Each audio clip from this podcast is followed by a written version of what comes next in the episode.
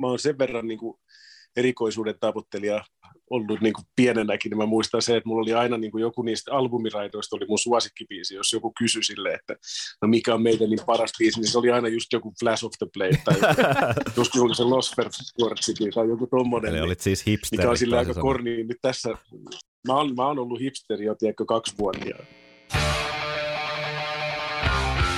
Viikonloppusoturit. Iron Maiden podcast. Tervetuloa kuuntelemaan Viikonloppusoturit podcastia tänne Operan kummituksen luolaan. Kyseessä on ensimmäinen suomenkielinen Iron Maiden yhtyeeseen keskittynyt puheohjelma, jonka jaksoissa käymme läpi kaikkea mahdollista bändiin liittyvää niin fakta kuin varsinkin fiilis pohjalta. Minun nimeni on Tero Ikäheimonen. Ja täällä on myös Segeri Henry. Heräsit torkuilta. Ei, kun mä ajattelin heittää kuitenkin tuonne someen kysymyksen. Okei, okay.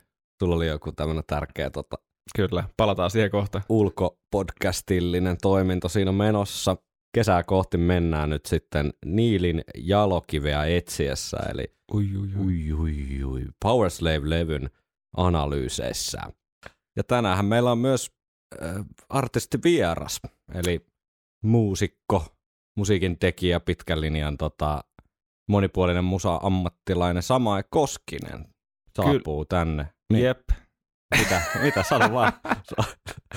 Oliko sulla Eikö mä olin vaan toteamassa, että näinhän on. Ja Samae tulee kertomaan meille pitkästä ja tuota, syvällisestä rakkaudesta Iron Maiden orkesteriin ja miten se on vaikuttanut paitsi hänen elämäänsä, niin myös sitten musiikkiin ja muusikkouteen.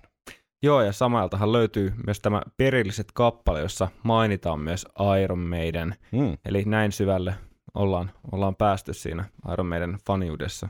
kyllä, juuri näin. Samaan kanssa tullaan keskustelemaan tästä Powerslavista ikään kuin tämmöisenä 80-luvun teinin sukupolvikokemuksena muun muassa. Mm. Eli kun me ollaan Henkan kanssa vähän tämmöisiä nuorempia kloppeja, niin otettiin, päätettiin sitten kysyä tällaiselta tuota aidolta kasariteiniltä, että miltä se Powerslave maistui silloin ilmestyessään. Niin, vaikka Samekin oli silloin kahdeksanvuotias, mutta niin, kyllä. Ei se mitään meinaa. Ei se on niin. ihan hyvä ikä tutustua Iron Maideniin. niin no. Ja teini-ikä on koko ikä. Nimenomaan. Palataan siihen myöhemmin, mutta mä ajattelin, että pitäisikö vähän pohjustaa tai perustella sitä, että minkä takia tämä Power Slave nyt sitten valikoitu meidän seuraavaksi tuota analyysilevyksi. Mehän on nyt sitten Peace of Mind, No Pray for the Dying, Senjutsu, äh, Iron Maiden, Iron Maiden debyyttilevy ja nyt sitten Power Slave äh, seuraavaksi analyysiin, niin onko näissä nyt sitten havaittavissa jotain kaavaa vai onko tämä enemmän semmoinen haulikolla tikkataulu ja katsotaan, että mihin osuu. Niin, helposti, helposti tulee sellainen fiilis, että me vedetään samasta hatusta, Aika lonkalta. samasta, niin, samasta hatusta noin, noin tota, laput, kun meidän viime vuoden vappu jaksossa vedettiin. ja covereita. viime viikko. Niin, ja viime viikko. Okei, Kyllä. kerrataanko nyt, Mut- että tämä äänitettiin ennen vappujaksoa, niin Henkka unohti tämän niin pitää tämän kulissi yllä, että tämä aika, aika jana meni Henkalta solmuun. me, li, me liikut... Kato, tavan lähtee. Eikö se pysy perkele? Miten se mulla pysyy? Sulla on painavampi mikki. On Niin pakko olla. Sen siitä saa... Siis Sulla, sulla on pidempi. sen sai, on vähän paks- paksumpi. sen, sen, sen, sen siitä saa, kun tilaat homani halvimman mikkiständin. Tämä on tämmöistä jatkuvaa pelon, pelon kanssa elämistä, että milloin se romahtaa. Kulissit romahtaa. Kulissit romahtaa. Niin, mutta Eikö miksi, se pa- pysy taas? miksi Power Slave? No, tällaisesta niin kuin itsekkäistä näkökulmasta mun mielestä on myös mukava ottaa tämmöinen vähän tämmöinen kiistaton kansansuosikki Mm, vaihteeksi. kyllä. Ja, ja tota, mm, se tuntuu myös olevan ehkä levy, joista kaikilla on oikeasti jotain sanottavaa. Mm, Ja jos mä lokin sun muistinpanoja vähän tässä, anna mennä. mikä mun mielestä oli mielenkiintoinen juttu myös, eli tämä, tai mitä sä oot sanonut aikaisemminkin, että, että tuntuu, että Power Slave on se jonkunlainen arkkikivi tässä niin kuin suomalaisessa Iron Maiden dikkailussa. Niin, Tavallaan, että se on niin kuin se vielä enemmän kuin joku vaikka Number, Number of the Beast. jep. Että on niin kuin semmoinen, tai, tai Peace of Mind. Mm, Monelle, monelle toki se on sekin. Niin Koska kuin, ne on ollut eka kertaa Suomi, tai ei eka, mutta, mutta tuli isosti Suomeen silloin. niin, Niin, niin, tota, niin Peace of Mind. niin, niin, niin, kyllä, joo. vähän isommin Suomeen, ja tota, mutta silti tämä Power Slave on niin kuin jotenkin vähän omassakin päässä ehkä muodostunut sellaiseksi, että jos mä mietin 80-lukua ja Suomea ja Niin. Iron Maiden, niin joten, kyllä se jotenkin tämä levy on se, minkä, mikä niin kuin tulisi eniten mieleen. Niin, jos sä mietit ylipäätään sitä 80-luvun Iron Maidenia, niin kyllä, kyllä tämä nopeasti sieltä nousee. Niin, Ehkä osittain Live After Deathin ansiosta varmaan, mm. mm, että ne tiet, tietyllä tapaa se visuaaliikka on niinku, äh, tavallaan mytologisoitu sen Live After Deathin ansiosta. Niinku se kansikuvataide ja koko se Egypti-homma niinku osaksi jotenkin sitä 80-luvun meidänin niinku huippua, hekuma huippua. Ja tota, jos joku odotti jotain uudempaa meidän tuotantoa, että nyt mennään taas tänne kasarimaailmaan, niin olihan meillä kuitenkin sen jutsu, mitä uudempaa levyä ei, ei toistaiseksi ainakaan ole. totta. Eli on sitäkin käsitelty tässä ja jos joku odotti, että Blaze Bailey aikainen levy olisi ollut seuraavaksi niin kuin tasapuolisuuden nimissä käsittelyssä, kun meillä oli toi Podiannon laulama debyyttilevy, niin, niin, niin. Mehän haastateltiin Blazea tuossa jokunen aika sitten ja se haastattelu julkaistaan sitten vielä tämän kauden loppupuolella, mutta siitä tavallaan on, on sitten hyvä jatkaa syksyllä Blaze Balein aikaisen levyn käsittelyllä, eli X Factor otetaan sitten syksyllä käsittelyyn, jos ei sitä. Tässä katon samaa, kun Henkka räveltää tuon 20 euro Thomanin mikkiständin kanssa. ei nyt näytä hirveän lupaavalta. Katsotaan, mitä tästä, mitä tästä vielä seuraa. Otetaanko pieni tuotannollinen breikki? Mutta tota, onhan se nyt, siis sehän on kesäinen levy. Power Slave on mun mielestä semmoinen kesälevy. Niin. Ne Jos- jos- hiekka, hiekkadyynit. Hiekkadyynit jo vie sinne ja se koko kansitaidehan on semmoinen hemmetin raikas ja siinä on semmoinen reipas, reipas Niin ja tunnelma. valoisa. Valoisa, nimenomaan.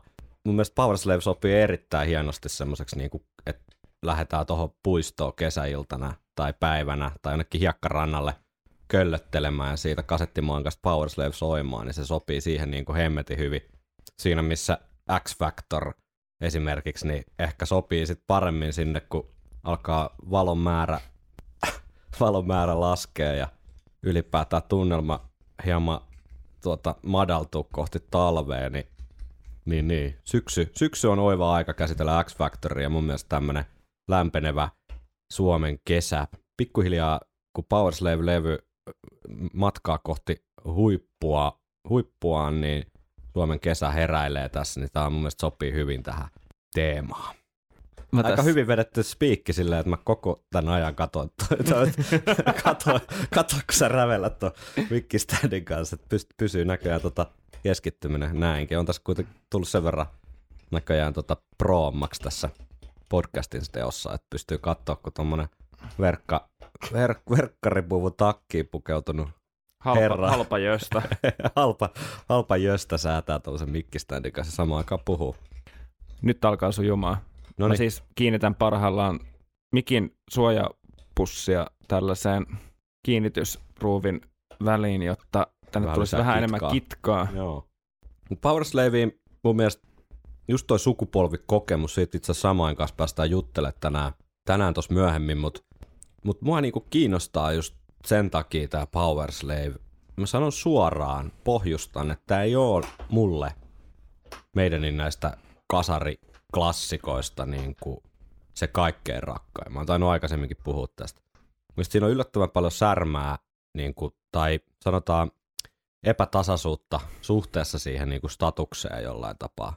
Niin, kyllä. Se albumin kokonaisuus mun mielestä ei, ei ole niin, kuin niin vahva kuin monella muulla näistä kasarilevyistä. Et siinä just keskivaiheella on vähän niin kuin semmoista, että se tunnelma hieman jossain vaiheessa jopa lässähtää omaan makuun, niin sen, sen takia tästä on ehkä mielenkiintoista päästä jotenkin keskustelemaan mm. ja analyseeraamaan, että nouseeko tämä Power Slave itselle vähän samalla tavalla kuin No Prayer for the Dyingilla kävi. Että Aivan. pystyykö niinku arvostaa uudella tavalla niitä tällä hetkellä itselle vähän heikoimpia biisejä. Ja eh, mä en tiedä mikä sun niinku henkkoht-suhde Powerslaveen tavallaan on. Mä, mä oon aistivina niitä, tai mulla on semmoinen käsitys siitä, mitä ollaan juteltu, Mm. sekä on et off the record, että olisi sulle vähän sen niin kuin tärkeämpi levy kuin mulle. Voi hyvin pitää paikkaansa. Öö, kyllä se juontaa ihan varmasti puhtaasti siihenkin, että on todennäköisesti eka levy, mitä on kuullut silloin, kun tämä niinku, tai tää levy niinku räjäytti sen maailman auki Mm. mulle. Ei siis hai, haista lähtien. Ja tota, öö, se voi olla hyvinkin sitä, mutta sitten tavallaan se kans voi, voi olla osiltaansa, mikä tekee tämän vaikutelman kanssa, että kun itse on jotenkin niin soittoperspektiivistä Mm. ehkä lähestynyt niitä heikompia kappaleita kanssa, että mulla on ollut tosi hauskaa niiden Niin kanssa. sullahan oli toi Teini- Back in the Village silloin aikanaan Niin. siinä aliarvostetut Iron Maiden biisit listalla. Ja... Niin, kyllä. Ja kyllä mä tavallaan, kyllä mä ymmärrän kaiken vasta-argumentit myös sille, ei se välttämättä ole edes mikään tyypillisen meidän biisi yleis- yleisestikään, Mm. Mutta tota, mut sitä on lähestynyt noihin aikoihin myös tosi tuosta niinku soittovinkkelistä Mm. ja on viettänyt aikaa niiden cd kanssa myös silleen, niin se voi olla, että se on jossain määrin harhauttanut sitä tietynlaista suhtautumista niin kuin tähän levyyn tai yle, mi, mi tahansa levy, minkä on soittanut paljon niin puhtaasti vaan sellaisena itsenäisenä teoksena, Mm. vaan, vaan, vaan tota, tota, että siihen liittyy paljon mu- muitakin tekijöitä. Mm. Se, että on viihtynyt sen levyn parissa, ei pelkästään se, että sä oot vaan kuunnellut sitä ja diggailu. Aivan. Että jos, mä, jos olisi vaan tehnyt sitä, niin voi olla, että osa materiaalista olisi jäänyt paljon etäisemmäksi. Niin, se, tässä on varmaan voi olla yksi selittävä tekijä ja sitten varmaan on vaan tämmöisiä tavallaan, Ja ihan fiilisjuttuja. Ja, ja kun, et kun me ei kuitenkaan ole koettu sitä aikaa, että nämä levyt on Mm. saatu niinku tuoreeltaan käsiin, mm, niin sit se, siinä on vähän semmoista sattumankauppaakin, että missä järjestyksessä tavallaan, minkälaisessa Niin tilanteessa, on. just minkä ikäisenä sä sit niin kuin meidän tapauksessa myöhemmin tutustut siihen levyyn. Joo, ihan varmasti. Että miten se suhtautuu sitten tavallaan siihen, mitä sä oot kuullut aikaisemmin meidäniltä. Jep. Koska meidän tapauksessa, niin mä nyt en muista tarkkaa järjestystä, mutta on niin kuin hyvin todennäköistä, että on, on just joku Seventh Sun ja Somewhere in Time silleen uponnut, tiedätkö, ensi. Ja sitten on niin kuin silleen, että okei, okay, Power Slave, minkälainen tää on. Oho, siellä sihahti. Mä ajattelin, että nyt se hajosi taas se sun mikkistä. tota, et siinä voi olla tämmöisiäkin juttuja.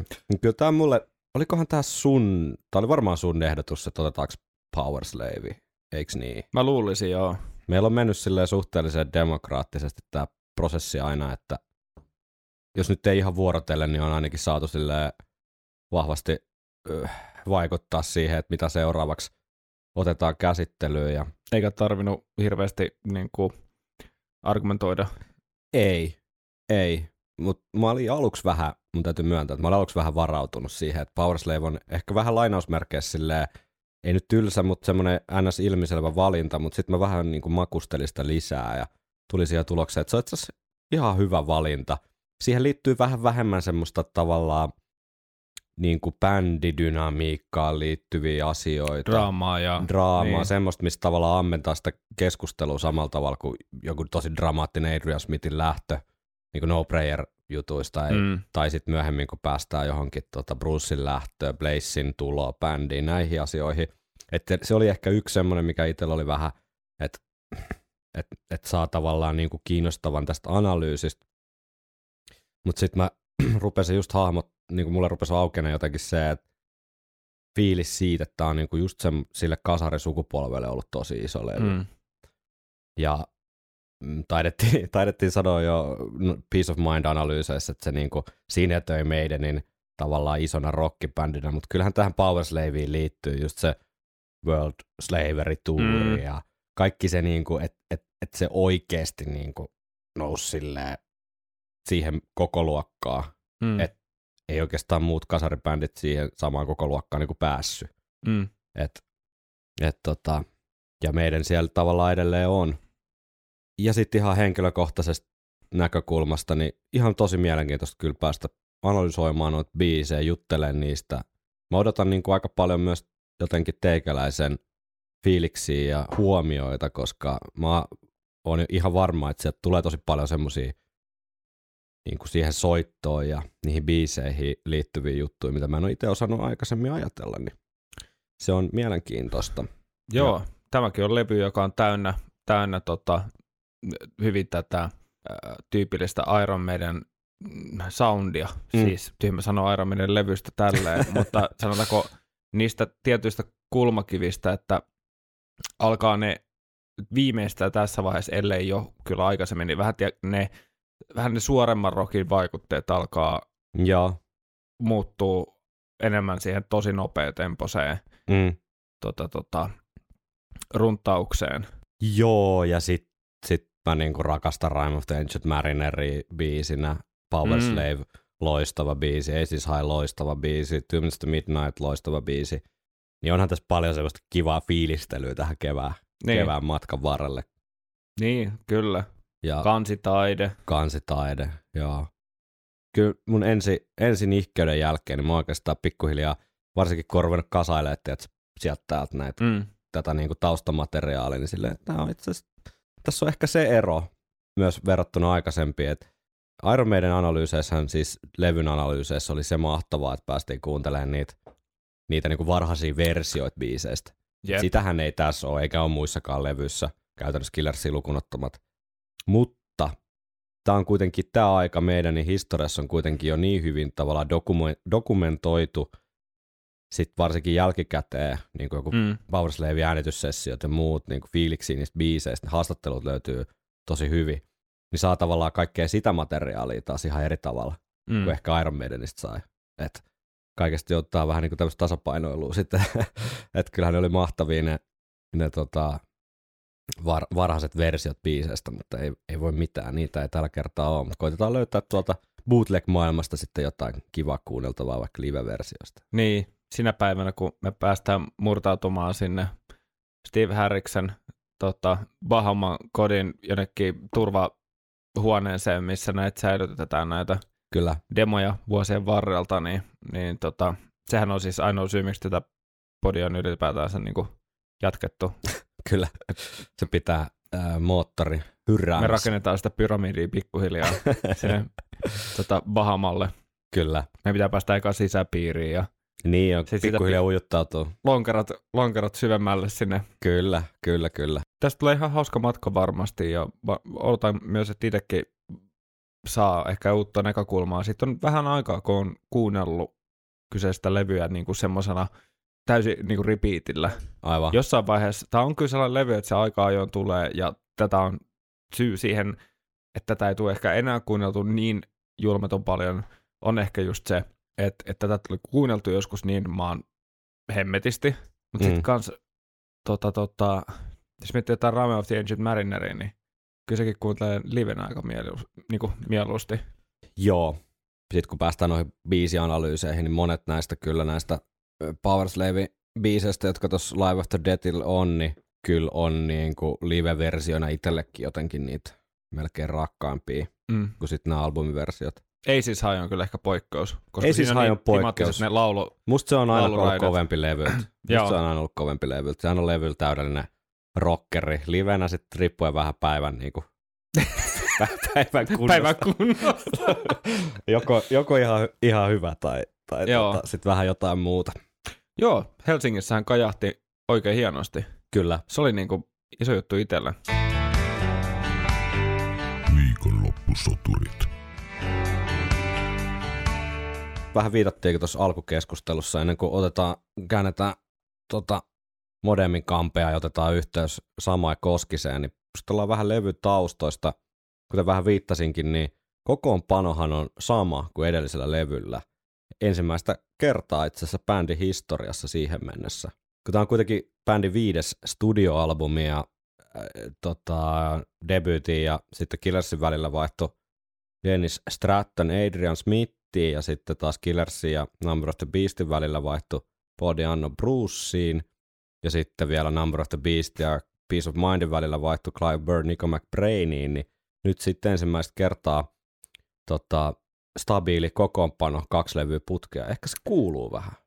Joo, ihan varmasti kuuluu. Tuo on jännä näkökulma. Eihän tota niinku ihan tuon ottaa jotenkin itsestäänselvyytenä, totta niin. kai, mutta jos miettii, että viisi levyä Niin, tai viides levy, niin, niin toi iso juttu.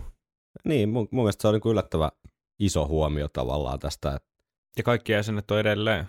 niin, kyllä, että no okei, siinä on vähän ollut pientä seikkailua muualla, mutta kyllä, että kun me vähän viitattiin siihen silloin, kun me tehtiin niitä Early Days-jaksoja, että se bändi niin kuin vaihtuvuus, jäsenvaihtuvuus oli ihan älytöntä siinä, Joo, siinä niin kuin varhaisessa vaiheessa, niin se on tietyllä tapaa jatkunut myös tässä niin kuin levyttävässä levytyssopimuksen saaneessa mm. The Iron Maiden vaiheessa myöskin, että, että siellä on kuitenkin sitten ollut sitä vaihtuvuutta. Mutta joo, World Peace Tourin vikat keikat oli 17. 18. 12. 1983 Dortmundissa, silloisessa Länsi-Saksassa. Ja tota, se keikka lähetettiin Länsi-Saksan ö, yleisradion telkkarissa. Ja tota, tämä keikkahan löytyy Early Days DVDltä Live in Dortmund nimellä, ainakin osa noista biiseistä. Ja siitä sitten bändi Dortmundin keikan jälkeen piti kokonaista kolme viikkoa lomaa Run to the Hills-kirjan mukaan, jonka jälkeen sitten bändi kokoontui jälleen tänne Jerseyn saarelle säveltämään ja treenaamaan seuraavaa levyä, eli Power Slavea varten. Jerseyn saarestahan me puhuttiin erittäin kattavasti tota, tota Peace of Mind jaksoja yhteydessä silloin yli vuosi sitten. Sieltä löytyy jopa upeata äänimaisemaa, kuunnelma, Niin. kuunnelmatyylisiä tota, tyylittelyjä. Silloin meillä oli vähän tavoitteena tehdä tällaisia enemmänkin, mutta se on jotenkin vähän tähän arjen, tota, arjen myllykivien väliin jauhautunut tuommoiset niin kunnianhimoisemmat projektit. Niin, tehdään mitä keretään. Te- tehdään mitä, tehdään mitä keretään. niin. Si- Siinä on hyvä, slo- Siinä on hyvä slogani tälle podcastille. Mutta joo, Jersey saarihan on siis, jos lyhyesti kerrataan, niin tota, tämä brittien alainen erillisalue, joka ei kuitenkaan kuulu tähän yhdistyneeseen kuningaskuntaan. Ja siinä lähellä Ranskan rannikolla, Normandia edustalla ja tota, vähän tämmöinen verotekninen kikkailu tässä taustalla, että käytännössä veroparatiisi, jos lähinnä toimii finanssialan firmoja ja rahtifirmoja ja tämän tyyppistä toimintaa, jota ei sitten haluta virallisesti yhdistyneeseen kuningaskuntaan tai EU-hun sitten liittää. No silloin nyt ei EUta ollut, mutta kyse, kyse siis verokikkailusta. Ja pojat meni siis sinne todennäköisesti 10. tammikuuta, jos laskee 18. joulukuuta, niin kolme viikkoa eteenpäin, niin jossain siinä 10. päivän tienoilla Jerseyin eli tammikuussa Normandian rannikolle. Ilmeisesti ei mikään niin kuin ihan kaikesta herkkuin keli, näin on ollut luettavissa tai tulkittavissa näistä poikien kommenteista. Adrian Smith on muun muassa todennut, että se oli kuin hohto, mutta vahvistimilla ja kitaroilla. eli bändi varas sitten turistisesongin ulkopuolella niin koko hotellin käyttöönsä, eli tämä Le Chalet, joka oli myös Peace of Mind-sessiossa toiminut hyvänä tukikohtana, niin jälleen, jälleen sitten Powerslavea varten. Bruce Dickinson on muistellut, että hotellissa oli yksi TV, internettiä ei ollut, joten ainoa tekeminen oli juopotella, pelata futista, palella ulkona tai soittaa ja kirjoittaa musiikkia aamusta iltaan. Hmm. Öö, Mä oon vähän yhdistellyt eri lähteistä tietoja ja tullut siihen lopputulemaan, että bändi oli noin kuutisen viikkoa Jerseyssä, eli siinä jonnekin helmikuun puoliväliin. Mitäs tämmönen kuusi viikkoa tota, tammikuisella Jerseyn saarella seurana vain loput Iron Maidenistä Niin. ja yksi TV, niin kuulostaa. Kyllä se kuulostaa siltä, että bändi on ehkä ainakin löytänyt tapansa toimii. Niin, Et niinhän nämä, tai siinä missä nyky, nykyisellään on ymmärtänyt, että aika paljon syntyy niin kuin studiossa matskut, niin, niin, niin tota, toi pari kuukautta, vajaa pari kuukautta, tuntuu olevan silloin niin kuin Härisille ja kavereille semmoinen kohtuullinen aika kirjoittaa levyllinen musaa. jep, että Toki, siellä on varmaan niitä pieniä sirpaleita siellä täällä ollut jossain raitureilla ja, Niin ja näin voi hyvin tien, olla tien päällä kyllä. tai päässä, päässä viimeistään. Joo, ja kuka, tie, kuka tietää, että mitä siellä sit lopulta studiossakin on vielä voinut syntyä. Niinpä. Ties vaikka olisi tullut jotain, eikö tuolla Peace of Mindilla, muistaakseni niissä jaksoissa, kun käsiteltiin, niin oli käynyt vähän silleen, että e, suuri osa matkusta oli syntynyt sitten Bahamalla. sit Bahamalla, eikä, eikä tota, täällä Jerseyllä, mutta Kyllä näitäkin on, on liittyen sitten tota, muun muassa toi tota, Rime of the Ancient Mariner, niin pitkälti sit sai sen lopullisen muotonsa vasta Bahamalla, päästä Joo. siihen sitten myöhemmin keväällä, mutta Mutta se, tää on jännä just, että he oli kuitenkin havainnut ton sen verran toimivaksi tavaksi, että nämä toisti tämän saman heti pelin Joo. jälkeen, mikä on myös mun mielestä aika mielenkiintoista. Se on mielenkiintoista. Se voi olla osittain sitä, että se on hyväksi havaittu tapa, ettei ole haluttu tavallaan rikkoa sitä kaavaa, tai sitten se nimenomaan on se, että kun se on se kaava, tiedätkö, että Mm. et, et se on kerran tehty näin, niin sitten siellä on joku Rod Smallwood ollut silleen, että no niin, että kiertue päättyy tässä, mä bukkaan Le Chaleen sitten tossa, Joo, ja sitten menette tuolla Bahamalle ja tosta lähdette taas kiertueelle. Tiedätkö että et se ei ole välttämättä ollut niin semmoinen taiteellinen valinta, vaan Niin. enemmän semmoinen niin kuin Rod Smallwoodin niin kuin kalenteris askartelema systeemi. että niin, totta, totta, mutta luulisin, että siinä olisi takana jotain, mikä vähän tukee sitä ää, taiteellista ää, työskentelyä myös, tai, tai Varmasti, mikä niin kuin, että, että jos. Rod on aistinut, sanotaanko näin, tai Stiikin on voinut sanoa, että hei, tämä juttu, tai se on kysynyt, että toimiko toi tapa teille, Mm, niin sitten tehdään sama uudestaan. Kyllä, ja varmaan tuossa on ehkä toi tavallaan toi kuin hohto, mutta vahvistimilla ja kitaroilla, niin viittaa mun mielestä semmoiseen eristyneisyyteen. Mm.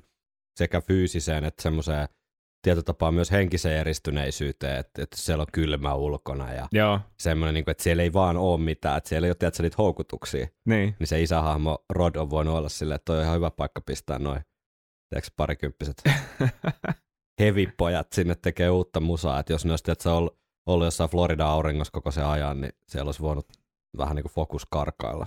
Niin, kyllä, Mutta- tai joku muukin. Mutta mutta tuossa on ollut sit vaihtoehtona vaan käkkiä siellä Le Chaleen käytäville ja tehdä uutta musaa, mikä voinut olla ihan, ihan järkevää. Niin, no niin pojat, pääsitte Bahamalle sitten, kun Heti kun on kahdeksan biisiä. Kahdeksan biisi, niin kyllä se motivoi, kyllä se motivoisi muakin kummasti. Jos olisi että kahdeksan jaksoa viikonloppusotureita, niin pääsit pojat Bahamalle, niin kyllä se Kyllä. muuten yhdessä illassa. Niin, Ei mitään, kyllä. ei Ta- mitään ongelmaa. Jep, tai edes Tammisaareen. niin, niin. Nyt syntyy toki nytkin. Mutta Bruce Dickinson muistelee ranskalaisessa Metal Attack magazineissa, mikä on muuten ihan törkeä kova lehden nimi. tota, tai muisteli vähän ennen kiertueen alkuun, eli vuonna 1984 seuraavasti. Helmikuussa aloimme tosissamme kirjoittaa uutta materiaalia levylle, eli Jerseyssä. Maalis-huhtikuussa olimme studiossa ja toukokuussa miksasimme levyn. Viimeiset pari kuukautta olemme treenanneet, jotta olemme valmiita kiertueelle. Tätä lainausta mä oon nyt käyttänyt tässä ikään kuin viimeisenä totuutena tässä, kun olen rakentanut tätä vuoden 84 Iron Maidenin aikajanaa tässä.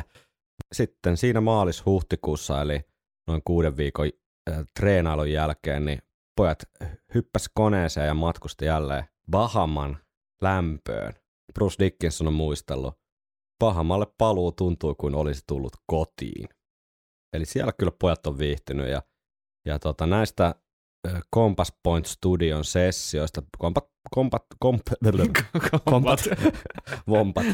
Compass Pointista puhuttiin myös paljon silloin Peace of Mind jaksoissa, niin ei toistella nyt vuoden takaisia juttuja, menkää kuuntelemaan Mm. ne. Mutta Mut- tärkeää on se, että menivät samalle studiolle Sama studio, taas. kyllä, ja Marty Birch jälleen puikoissa siellä tuottajana. Niitä, näistä sessioista on ihan sairaasti niinku hauskoja kuvia. Pojat pelaa biljardia, pyörii jossain uima-altaalla ja kaikki niitä auringonlasku Mm. laskukuvia, niin tavallaan niitä tosi ikonisia semmoisia. Mm. Että jos, Tyylikkäissä vaatteissa yleensä. joo, jossain Coca-Cola-paidoissa ja mikrosortseissa. Mikro, kyllä, sitten kun sellainen tota, muovilippis tai semmoinen lip, pelkkä lippa. joo, joo. Mutta kaikesta, kaikesta päätellä pojat viihty. Viihty ja varmasti niin kuin Peace of Mind-sessioissa, mutta, mutta, mutta tästä on mulle ainakin jäänyt semmoinen kuva kaikesta, mitä tyypit muistelee, että että tää oli niin kuin aika hyvää aikaa täällä Bahamalla. Joo, Niin kuin hauskaa bändille. Et sit, mitä sitten seurasi levy ilmestymisen jälkeen on kokonaan toinen, toinen tarina, mutta et tässä oli vielä tavallaan semmoinen viattomuuden aika, että ei vielä tiedetty minkälaisen myllyn se on se Rod Smallwood sinne mm. syksylle 84 ja talvelle ja keväälle mm. 85 rakentanut, mutta tota, tässä vaiheessa kaikki oli vielä hyviä. Coca-Cola ja Banana Digerit virtas siellä tota, Bahama yössä. Adrian Smith muistelee. Tuottelijasta äänityssessiota seurasi aina rentoutuminen. Se alkoi yleensä sillä, kun joku paikallisista ääniteknikoista alkoi tehdä margariittoja. Nostimme jalat miksauspöydälle ja rentoutuminen alkoi. Juomaa virtasi ja tarinoita kerrottiin. Tilanne johti loppuyöstä useimmiten siihen, että Martinille tuli tarve alkaa harjoitella karateliikkeitään. Roudarelle tuli kiire suojata kitaroita Martinin viuhuvilta potkuilta ja iskuilta.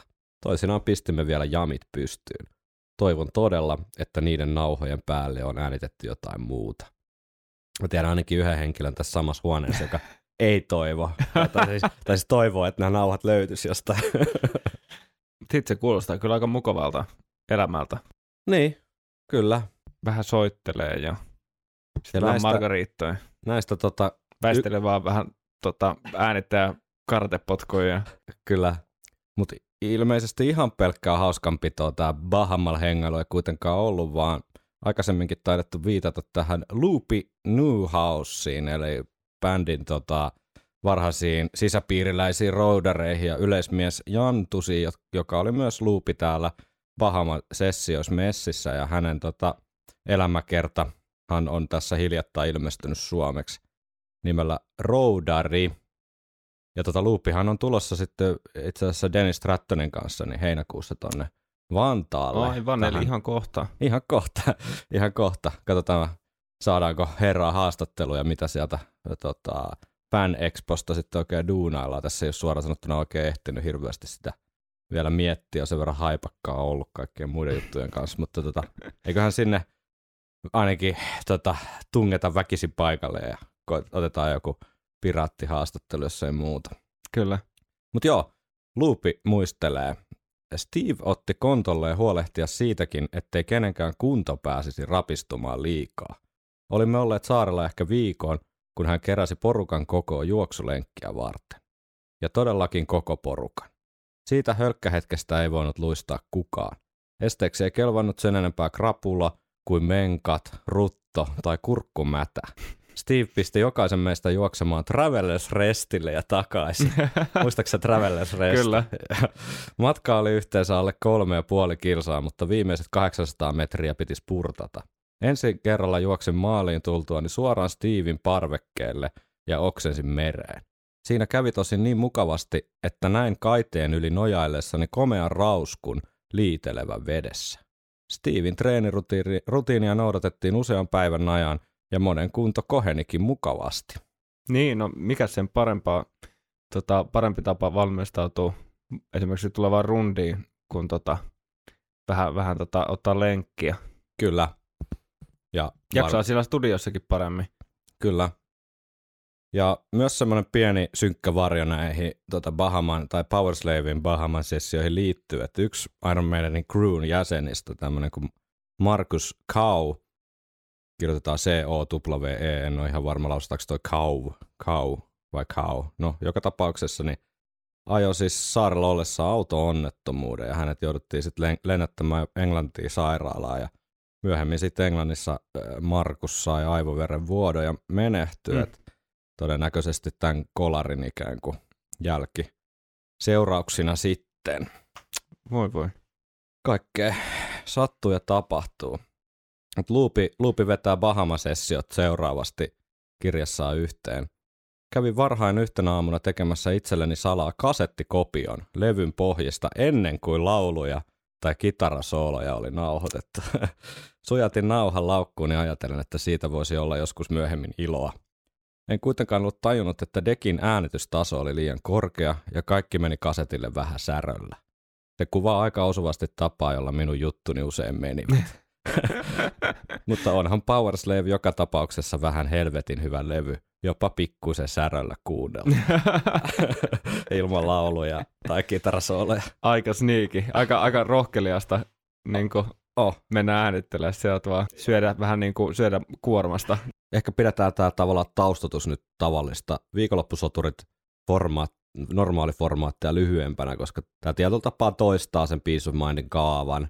Mm. Tässä ei ole niin paljon mitään super yllättävää, mutta tota, pitäisikö me ottaa yhteys tonne Samae Koskiseen? Otetaan ihmeessä. Ja me, me myös heitettiin verkot vesille tuonne someen ja kyseltiin, että mitä te, hyvät kuuntelijat, toivoisitte näiltä Powerslave-jaksoilta ja haastattelun jälkeen luetaan sitten näitä pikapalautteita, jotka tuot Instagramista on sitten meille, meille suotu. Hmm. Ja tähän väliin on hyvä ehkä toivo, äh, myös muistuttaa, että jos, jos tota, teillä on Ironmanin henkisiä ystäviä, niin sananne heille podcastista tai, tai sitten tota, arvostele podcasti siellä tota, tota, haluamassa siis, suoratoista palvelussa, niin kaikki, kaikki vie tätä meidän yhteistä juttua eteenpäin. Niin. Juuri näin. Samain haastiksen jälkeen puhutaan vielä vähän Powerslave-levyn miksauksesta New Yorkissa ja sitten kiertuetta edeltäneestä seikkailusta Floridaa. Joo. Käännetään modemin kammesta 6,6 kierrosta ja tota, otetaan yhteys tiedon valtatiellä Samae Koskiseen.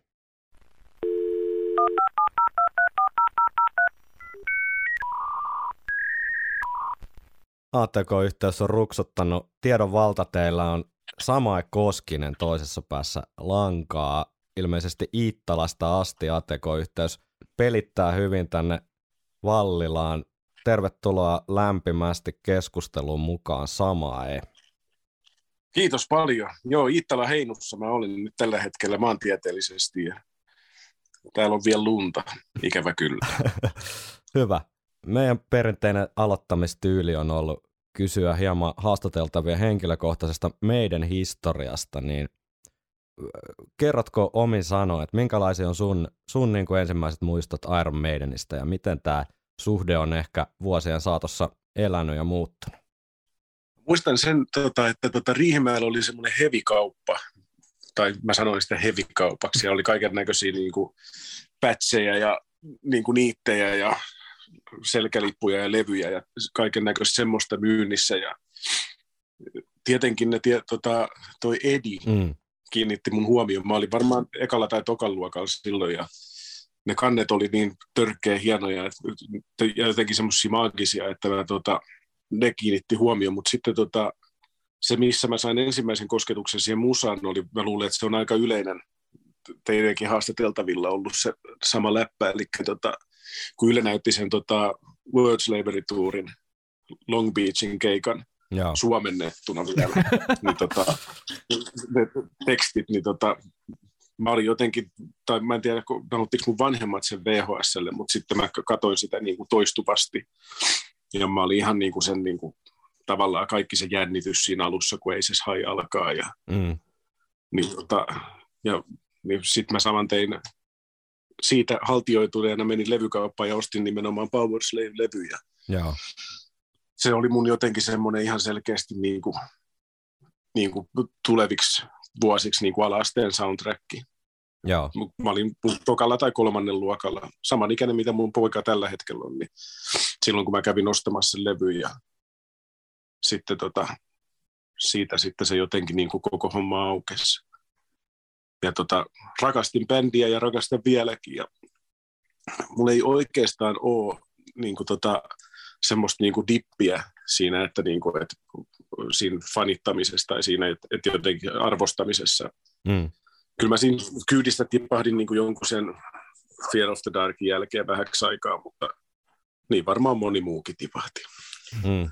Mutta nyt mä oon jotenkin niin kuin, siis tällä hetkellä niin kuin, arvostan myös heidän myöhempää tuotantoa aika paljon. Mm. Musta mm. se, niin kuin joku, tota, varsinkin Dance of Death on musta niin kuin ihan tosi kova levy.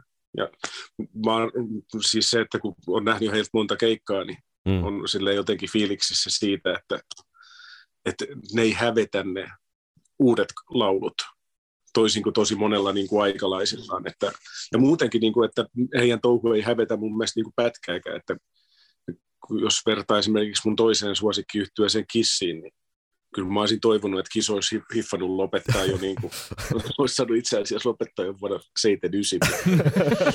se, että jotenkin niin kuin, että noilla on jotenkin vielä semmoinen tietty, niin kuin, ne vanhenee tosi hyvin meidän. Mm, mm. No, niin kuin jotenkin, jo, jo, jotain siinä on semmoista niin kuin, niin kuin tosi kestävää. Mistä sä luulet, että se johtuu? Että, onko se pystynyt jotenkin niin kuin uudistumaan sille just niin kuin riittävän vähän tavallaan? Että että, että se on pysynyt jotenkin kiinnostavana ilman, että se on lähtenyt että liikaa mistä sieltä tavallaan taijaa ytimestä seikkailemaan kuitenkaan. Joo, mä luulen, että siinä on nimenomaan kysymys siitä, että, tota, että ne tekee vähän mitä ne haluaa. Mm. se on aika kapea tietyllä tapaa se sektori. Että nehän, mm. ne, sehän ei ole missään kohtaa ollut muodikasta musiikkia. Mm. Ja ne ei ole, niin kuin jos otetaan nyt taas tämä Kiss niin kuin vertailukohdaksi, niin nehän oli siis silleen nehän on ollut niin kuin tavallaan heavy-bändi, 70-luvun rockibändi, ne on ollut tukkametallibändi, että ne on ollut uran ja prokelevyn tehnyt ja siis silleen, että ne on aina halunnut olla niin kuin jotenkin niin kuin ajassa, kun Iron mm. Maiden on ajaton. Mm. Ei niitä kiinnosta, ne, ne tekee sitä omaa niin kuin kelttihommaansa, niin kuin, koska ne kokee, että se on niin kuin hyvä juttu. Mä niin. luulen, ja siis kyllähän se, kyllähän se on hyvä juttu skidit niin kuin vuosikymmenien, niin vuosikymmenet sen jälkeen, kun ne levytykset on tehty, niin löytää ne. Mm. Ja niin kuin mm. dikkailee niistä ja on ne, niin kuin, ne on ihan vastustamattomia. Ja just tänään niin kuin kuuntelin Powerslevin lävitte ihan niin kuin tätä, tämä haastattelu ja podcasti niin kuin silmällä pitää, niin eihän se niin kuin, en yhtään ihmettele, että se kiehtoo vuodesta toiseen jengiä. Mm. Tuossa mainitsitkin, että, että just nimenomaan Power Slave ja, ja Iron Maiden silloin ykkös-kakkosluokalla tota, tota, alkoi vaikuttaa tuohon niin omaan, omaan elämään, mutta onko sitten Iron Maiden vaikuttanut suhun muusikkona esimerkiksi tai musiikin tekijänä eri kokoonpanoissa? On ihan selkeästi. Kyllä mä huomaan, että mun semmoinen tietty oma sävelkieli niin on se aika paljon velkaa Steve Harrisin vastaavalle. Mm. Että kyllä mä niin kuin niistä samoista, samoista soinnuista tykkään, mistä hänkin. ECD. Samoista niin kuin jotenkin semmoinen tietty melodisuus. Joo. Niin se jotenkin, niin kuin se, se musta on niin kuin, se, ja semmoinen tietty niin kuin seikkailullisuus ja semmoinen joku niin kuin metsähenki, mitä heilläkin on, niin kyllä, kyllä mä koen, että, niin kuin, että se on aika isokin osa mun tiettyä ilmaisua.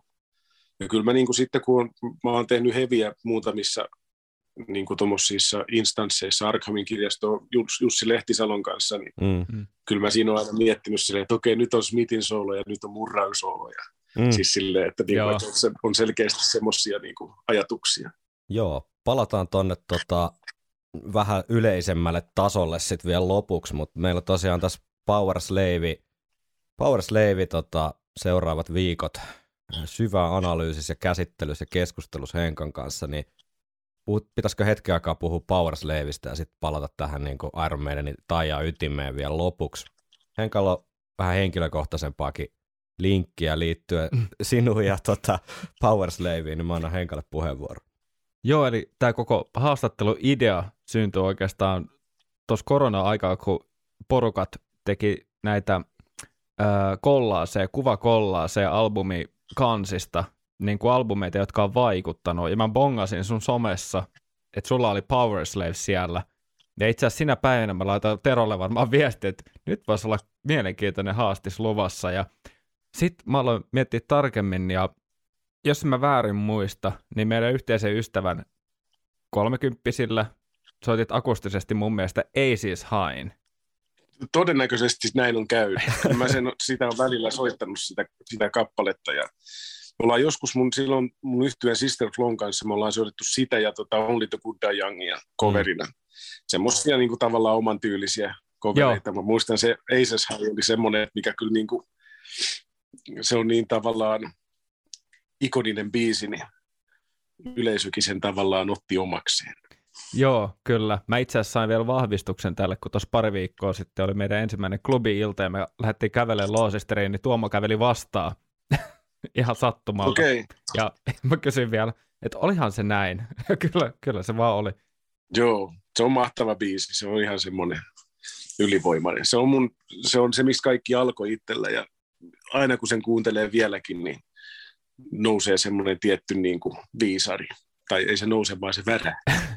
Onko sitten muita, muita syitä tai, tai muuta, että et, jos, jos haluat vielä, vielä niin tähdentää, että et miksi se Power Slave sitten niin tuli just tänne niin tärkeiden levyjen kollaasiin?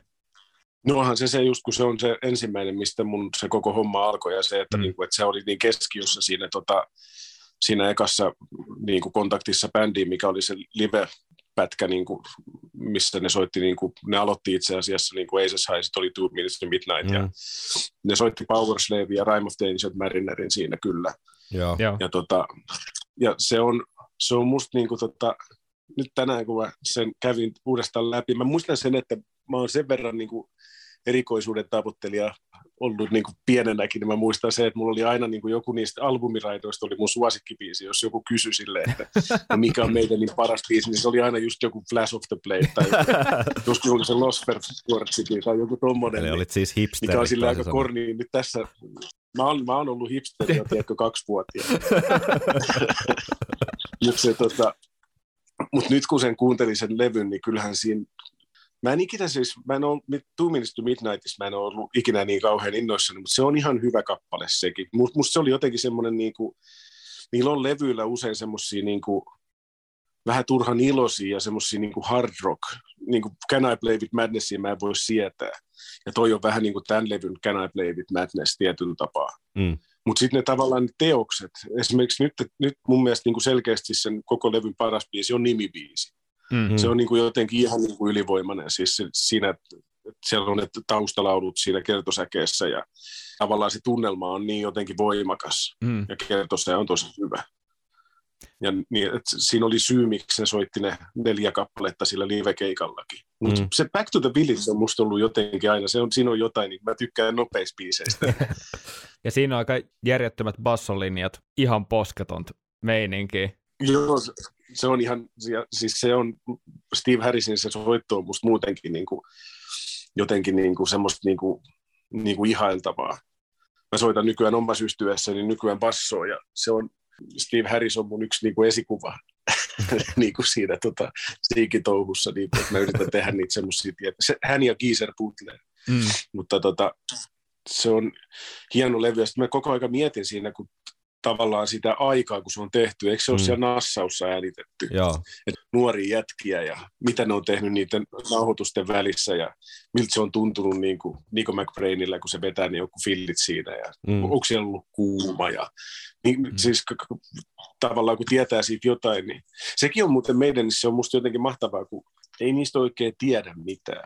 Et Dickinsonin se elämäkerta, niin tota, se, se kertoo siinä paljon, mutta ei se kerro siinä oikeastaan mitään. Mm, ei se kerro itsestään, mieltä. se kertoo semmoisia aika, aikajana juttuja, mutta, mutta sä et tiedä niistä tyypeistä oikeasti niin kuin juuri juur mitään. Sä mm. tiedät jotain niin kuin, niin kuin luonteenpiirteitä tai tarinoita, mutta ne on pitänyt sen aika hyvin niin kuin erillään. Ja se, se, se siinä varmaan onkin yksi myös semmoinen niin kuin mystiikka, salaisuus, kiinnostavuus juttu.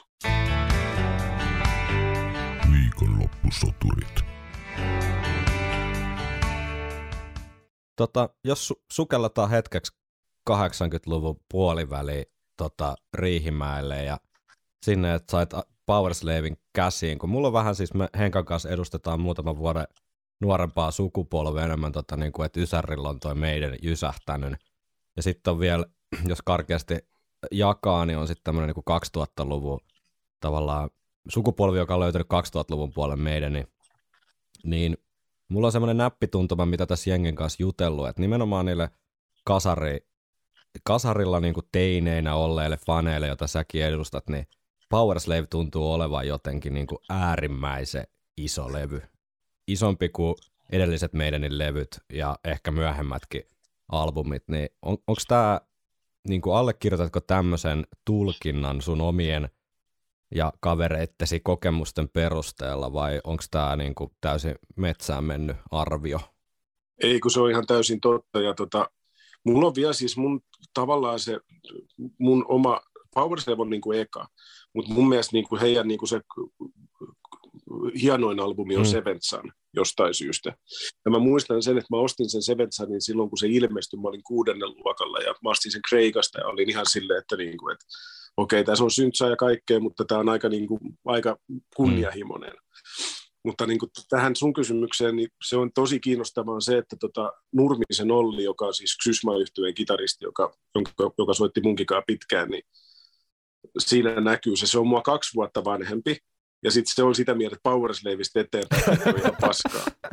ja se on sille, että se, se mielessä Peace of Mind on sit, se on niin niin kuin Mutta sitten Powerslave on jo semmoinen, niin kuin, tiedätkö, multimiljonääri, tai siis miljoona myyntilevy, niin, ja se ei ole, niin kuin, se ei ole enää niin kuin mm. mitään. Ja se, se toistuu monissa muissakin jutuissa, että, niin kuin, että esimerkiksi karkas yhtyeellä, niin mulla on se hardwork on vielä musta niin kuin tosi hyvä, niin se on jo niin kuin kaksi levyä sitten Ollin mielestä mennyt ihan surkeiksi. Et se on, nämä on, nämä on tosi, tosi selkeitä ja tämmöisiä niin kuin, se, se riippuu si, tavallaan se lotto, että mille vuodelle sä oot sattunut mm. syntymään, niin se näyttelee aika isoa roolia näissä kaikissa asioissa. Oliko niinku myös kaveriporukassa semmoista pöhinää Powerslave ympärillä silloin? Oli. Kyllä me niinku, kaikki niinku pelattiin roolipeliä ja kuunneltiin tota, nimenomaan näitä, tota, näitä levyjä. Mutta sehän on ihan muu ja heikka elämää nykyään. niin. No mä oon nyt siirtynyt korona-aikana Magic the Gatheringiin. Ah, okay. me, me ei siinä niinku kuunnella, kuunnella oikein mitään niinku musaa. Pitäisi joku, joku meidän niin siellä kyllä nyt pistää sitten tota, niinku soimaan seuraavan kerran. Mutta joo, se on tota, mitenköhän mä sen sanoisin. Että kyllä se sitten äh, aika nopeasti niinku laajeni siitä Powerslavesta sitten, että siinä oli myös ne pari edeltävää levyä ja mm. Somewhere in Timekin tuli sitten. Ja, mutta kyllä ne niinku, siis Joo, oli se, siis, se, se oli se, mistä kaikki lähti liikkeelle. Miten sä vertaisit sitten Powerslavea muihin näihin tota, Kasarin kultakauden levyihin? No musta se on jotenkin se, missä ne eka kertaa niin kuin uskalsi olla semmoinen oikeasti niin kuin aika niin kuin iso bändi. Mm. Musta siinä oli se, siis Number of the Beastis oli vielä sitä semmoista niin kuin tiettyä punkin niin kuin vimmaa ja kiihkoa, mitä taas Powerslaville ei oikeastaan enää ole. Mm. Ja sitten taas Peace of Mind on, se on, se on aika semmoinen niin kuin sekava hmm. tietyllä tapaa. Siellä on niin kuin, sillä on tietenkin hetkensä, ja siis en mä sano, että se on millään tapaa huono levy, mutta siinä on jotain semmoista niin kuin sillisalaattia. Kun tuossa on kaikki niin kuin tavallaan Power Slaves silleen niin kuin kohillaan, niin kuin siinä, että siinä on niin kuin tuommoinen löyhä teema, että on se mm. Egypti-homma, sitten se kansi, kansijutut ja kaikki on, niin kuin, ne on tosi funtsittuja. Ja sitten siinä on semmoinen niin tietty itsevarmuus mun mielestä siinä soitossa ja siinä niin kuin biisinkirjoituksessa ja tekemisessä muutenkin, että mitä tota, niille ei ollut ennen sitä.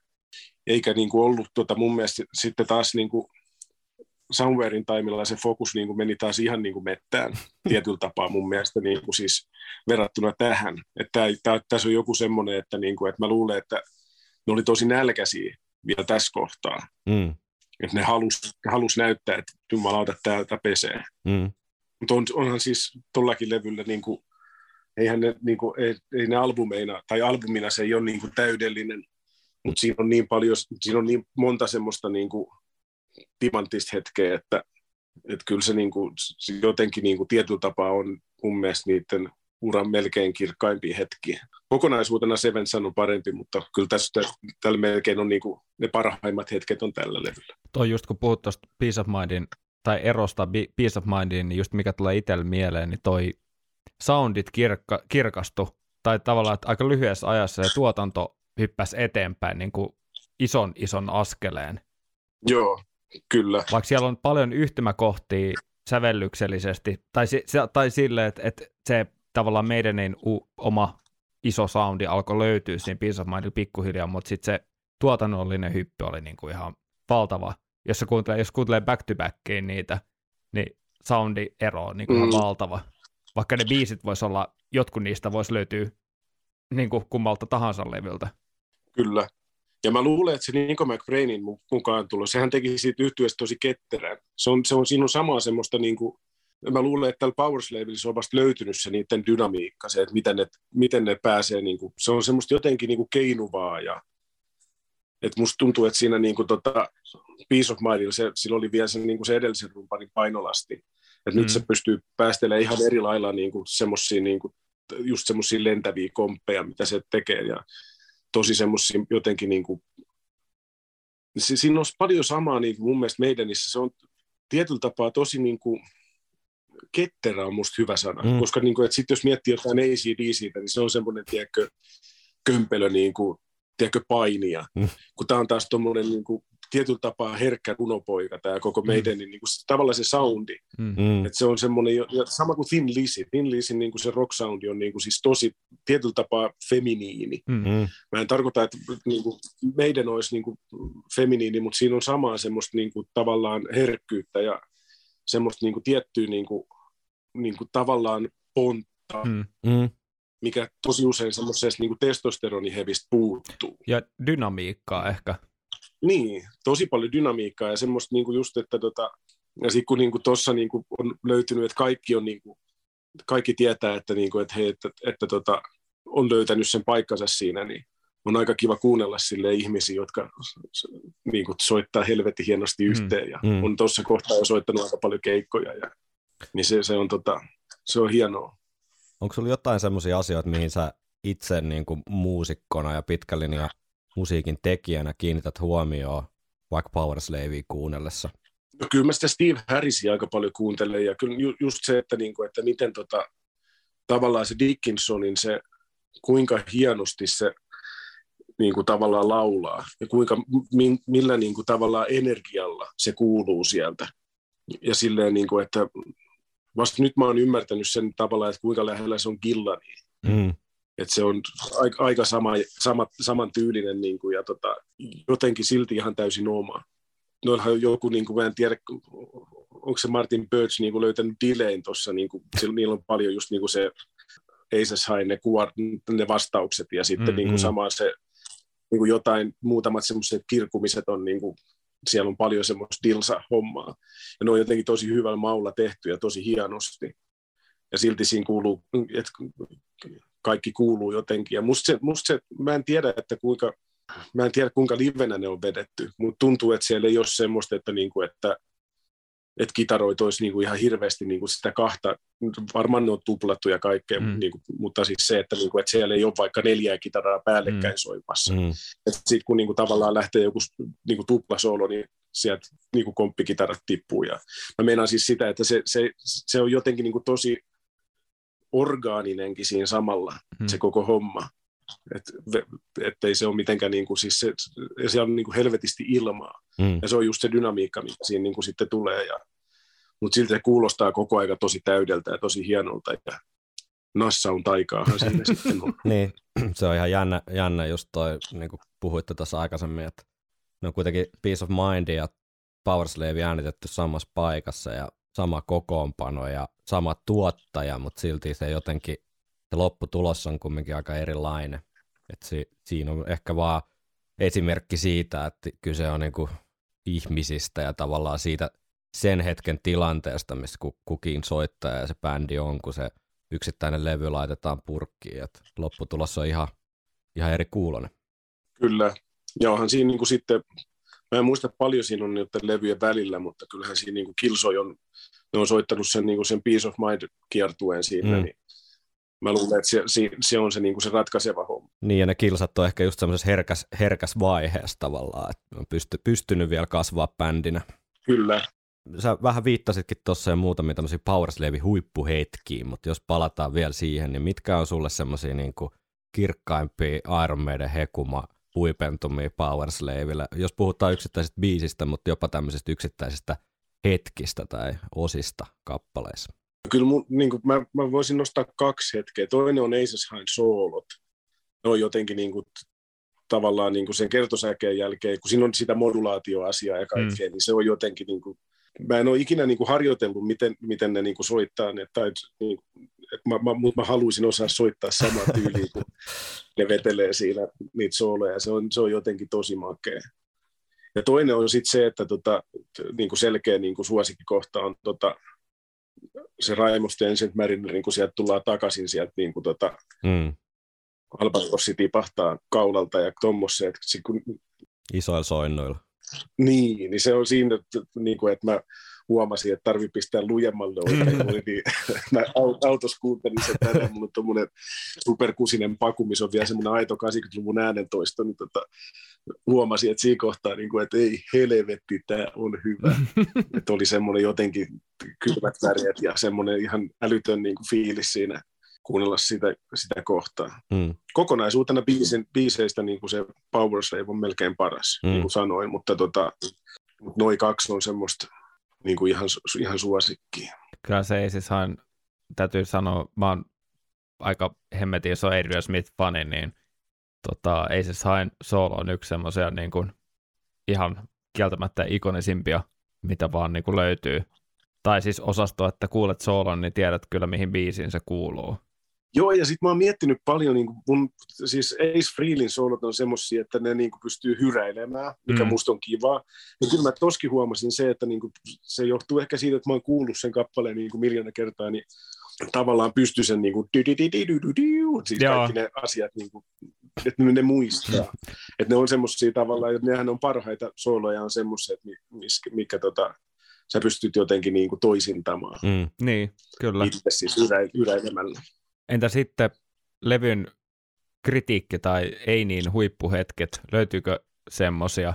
On se A-puolen loppu vähän väsähtänyt silleen, että, niinku, et, siis se Lost Fairworksikin on niinku aika semmoinen tavallaan rohkea veto niin. niinku kolmantena siinä niinku tommonen niinku soittelu. Niin. Mutta sekin on ihan hyvä, ne on kauniit ne harmoniat siinä, niinku se tavallaan se, mä en muista toistuuko se siinä, mutta se tavallaan se mikä tulee jonkun minuutin jälkeen, niin kuin semmoinen... Da, da, da, da, da, da. Just se. Niin ne on aika komeet, ne ta- tavallaan se, ne ei mene ihan silleen kuin suorilla se, Joo. mitä se alempi kitara soittaa. Joo. Niin kyllä, kyllä ne on niin kuin... Ne menee vähän ristiin siinä. Joo. Nyt piti, piti haukkuu, eikä, eikä kehumaan. Eikö, eikö muuten siinä Flash of the Bladeissa ja siinä Duellistissa, niin eikö niin, siinä on molemmissa on niin kuin sana honor niin kuin siinä kertosäkeessä on, kunnia. Ja mä, mä, se, se, siinä oli jotenkin, niin kuin, mä muistan jo silloin nuorempana tuntui silleen, niin kuin, että hei, onko nyt jotenkin vähän idikset vähissä. Mikä siitä niin D&Dtä pelatessa? Kyllä.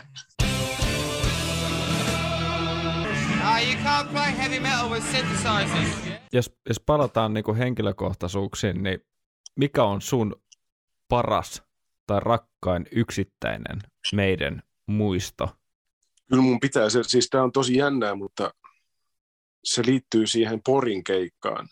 Silloin kun ne, tota, se, siellä oli se trompihomma, että mikä oli ihan älytön niin katastrofia se on se tavallaan se tunnelataus siinä, kun se meidän sitten lopulta tuli lavalle, että kun se, se, se oli hoidettu tosi huonosti se me oltiin just, miten Stogesin piti soittaa siinä pienemmän lavalla, ja me, mä olin ystäväni kanssa siinä, just kun se iski se trombi sinne, ja niin kuin, se oli ihan niin kuin älytön meininki siellä, ja kun mä en nähnyt sitä, vaikka se oli, sitä, sitä friendiä, vaikka se oli siinä vieressä, ja sitten yhtäkkiä se niin kuin lauhtuu se sää, ja mä katson sitä lavaa, ja siellä on niin kuin PA-tornit kaatunut, ja niin kuin siirtynyt semmoiset isot niin kuin tornit niin kuin joku viisi metriä sivuun ja, ja sitten siellä niin kuin se, se, oli aika huonosti hoidettu se tiedotus siellä, sieltä tuli vaan sellainen mimmi, niin kuin, että nyt on semmoinen tilanne, että emme tiedä, että soittaako tänään enää kukaan, ja kaikki on tietenkin se, että voi helvetti, että totta kai, niin kuin, että kaikki halusi nähdä meidän, ja mm. sitten siellä niin kuin, joku ikipop vetää niin kuin,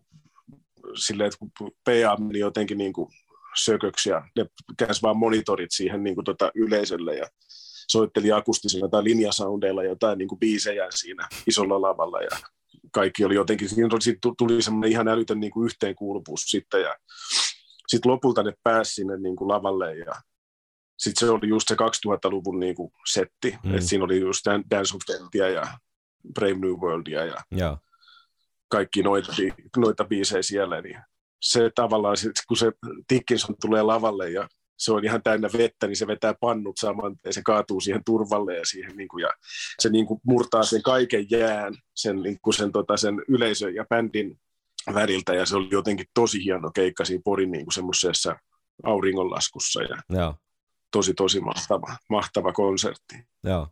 Ja siis kyllä se viime Hartwall Arenan keikka oli myös niin kuin olisin halunnut olla siellä Permanolla, mutta mä olin jollain, tiedätkö, lesoilu aitiopaikalla siellä, niin tota, join ilmaisia karjoja, mä olisin halunnut olla siellä niin kuin siellä Permannolla, kun siinä oli se Samarin lentokone ja kaikki, oli niin hieno, hienoja ne kuvat siellä. Joo.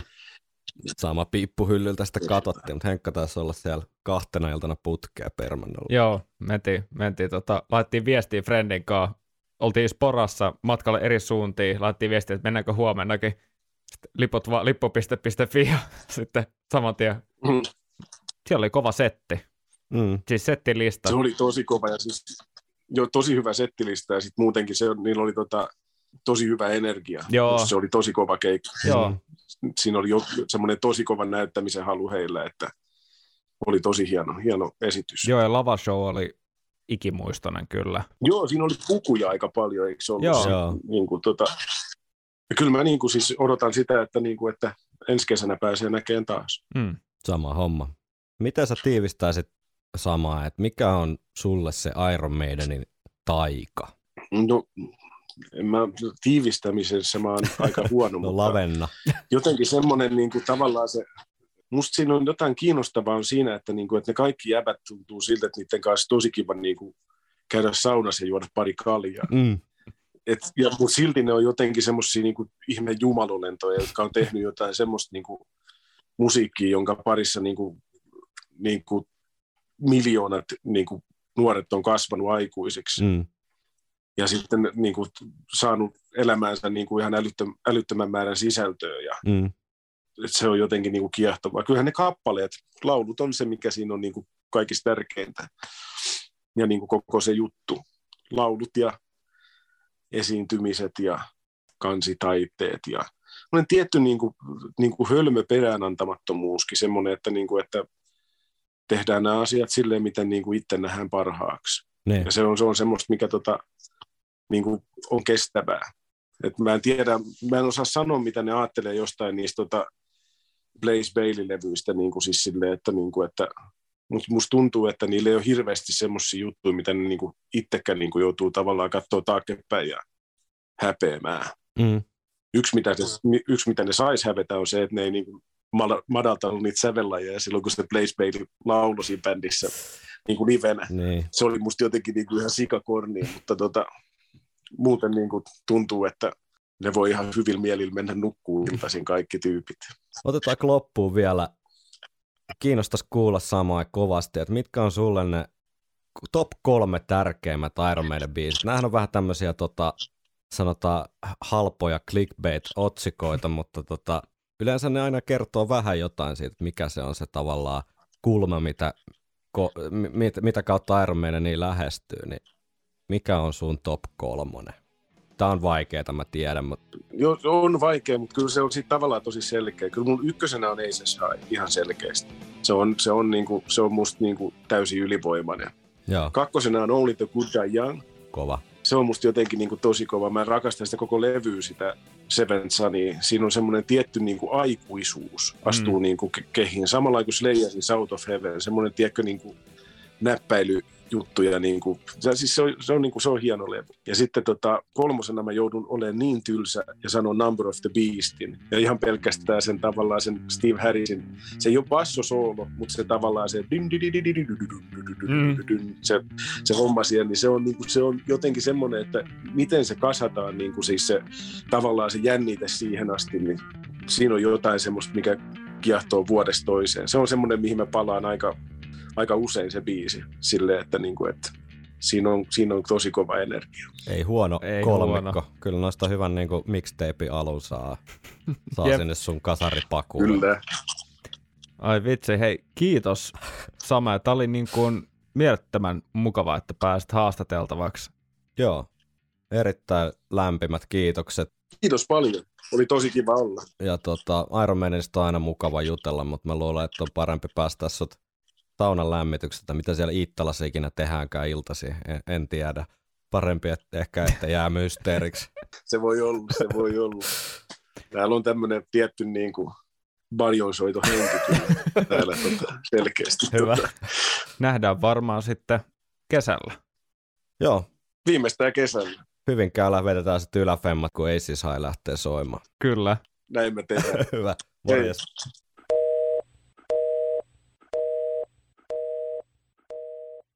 Siinä oli kyllä äärimmäisen mielenkiintoista kuulla tavallaan eturivi suomalaisen muusikon niin kuin näkemyksiä ja fiilistä siitä, miten Iron Maiden ja Powerslave on vaikuttanut hänen elämäänsä. Ja näitä tarinoita varmasti riittäisi tuolla, tuolla tota suomalaisen popin ja rockin kentällä enemmänkin. Tiedän, mihin tämä podcasti vielä vie, mutta tämä oli sulta mielenkiintoinen, tosi hyvä bongaus tämä, tämä tota samaen Powerslave somepostaus, siitähän tämä lähti. Meitä joskus kysyttiin, oliko se siellä Lappeenrannan kirjastohaastiksessa, että, että miten te niin hoidatte nämä haastateltavat. Aivan, joo. Et, et hyvät verkostot. No ei se mitään verkostoa, että katsoo vaan joku Instagram-kuva ja laittaa viestiä niin. perään, että tuutko, tuutko tuota haastateltavaksi. Tarpeeksi talkkausta ja Tarpeeksi. sitten tarpeeksi niinku kylmät hermot, että uskaltaa lähettää viestiä. Juuri näin, näin Tai se on. siis cunning on ehkä se oikea sana, mutta mä en tiedä mikä se on suomeksi. I have a cunning plan. Oli hauskoja, hauskoja huomioita myös se, että miten ratkaisevaa se on, että missä vaiheessa tavallaan, että just se ikävuosi, jossain Mm. mm. 80-luvulla on ollut ihan niin kuin parista vuodesta, muutamasta vuodesta kiinni, että mikä on sitten ollut se kova juttu. joo, Et kun hän viittasi siihen, että vähän vanhemmalla kaverilla niin kuin sit Powerslavin jälkeen ma- meidän onkin jo mennyt niin kuin ihan pilalle. joo, joo. Ja vähän, vähän sama on ollut aistivina, niin mitä on porukan kanssa jutellut, että, että tavallaan, tavallaan sitten jo jotkut Summerin taimit oli jo vähän niin kuin semmoista lällyä, lällyä kamaa tai silleen, joo. mistä, on sitten taas itse täysin vapaa, kun lähestyy ihan eri, eri niin kuin aikakaudet sitä koko Kyllä, bändiä. kyllä. Ja se koko paletti on ollut niinku koko ajan tarjolla. Niin, Et sä- nimenomaan. Ja, ja jotkut best of jutut ja Se on tällaiset. semmoinen buffetti, mistä sä voit ottaa, niinku, otat ensin vähän kaikkea ja sitten sit Kyllä. käyt ottaa sitä suosikkia vähän lisää. Joo, joo, kyllä. Samalle lautaselle totta kai. Joo, joo, todellakin. Ja sitten jos kun kysyy, että oliko hyvä, niin sanoo, että joo, ruokaa oli paljon. Nimenomaan. Mutta siis joo, erittäin hyvin pointteja ja tämä oli niin kuin mun mielestä ai, niin kuin ajan lapselta mun mielestä tosi naista kuulla niitä ja varsinkin nämä levykauppastorit ja, Joo, ja, ja, sit, ja tällaiset, niin mulla mul alkoi niinku ihan tuolla niinku näkymään elokuvamaisesti nämä, tiedätkö, nämä hetket. Joo, ja sitten jotenkin se semmoinen ehkä rehellisyys myös si, siinä suhdessa, tai sen suhteen, että Powerslave ei ole ehkä niinku täydellinen meidän Niin, levy. niin, Se on vaan monelle tosi Tai- tärkeä. niin, tai hänenkään suosikki. Niin, Vaan, niin, mutta niin, mut se on niin. silti, se on silti niinku on se eka. tärkeä. Niin, Niin. kyllä. Että et ne on niinku kaksi tavallaan eri asiaa sitten, mikä on se, mikä on se tärkeä ja mikä on se paras. Mihinkään ei mun mielestä liikaa kannata koskaan muutenkaan niinku, niinku naulata itsensä kiinni johonkin mielipiteeseen, koska Mm. se sattuu, kun pitää repiä se pois. Niin.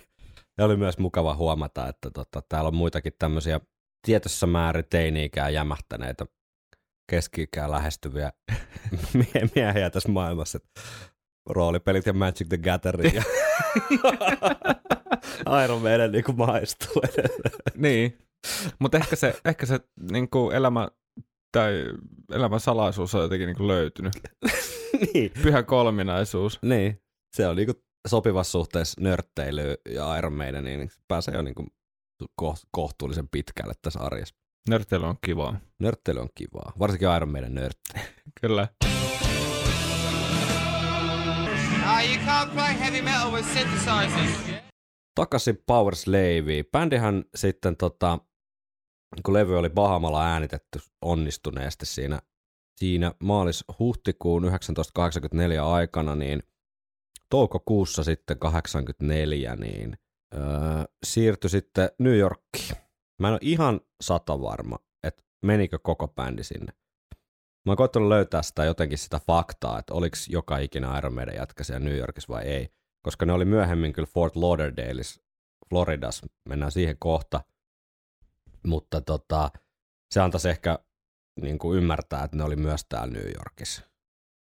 Mutta mä en Mm. uskalla sanoa tätä faktaksi. Ainakin Bruce Dickinson ja Steve Harris oli siellä. Sen mä niin kuin tiedän, koska ne on puhunut näistä, näistä New Yorkin ajoista, mutta muusta mä en ole löytänyt. Jos joku tietää jonkun haastislähteen tai muun lähteen, missä mis muut bändin pojat ois, ois paikalla, niin laittakaa tulemaan.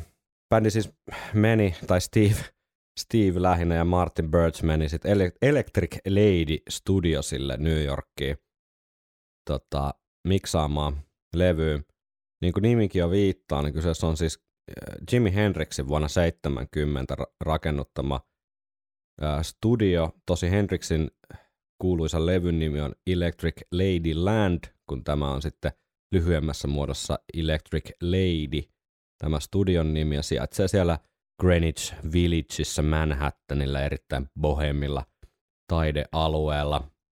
En tiedä mikä Greenwich... Tunnetaan myös kovasta folkkiskenestä. No niin, kyllä, sopii. 60-luvulla Bob Dylanit sun muut ja Aivan.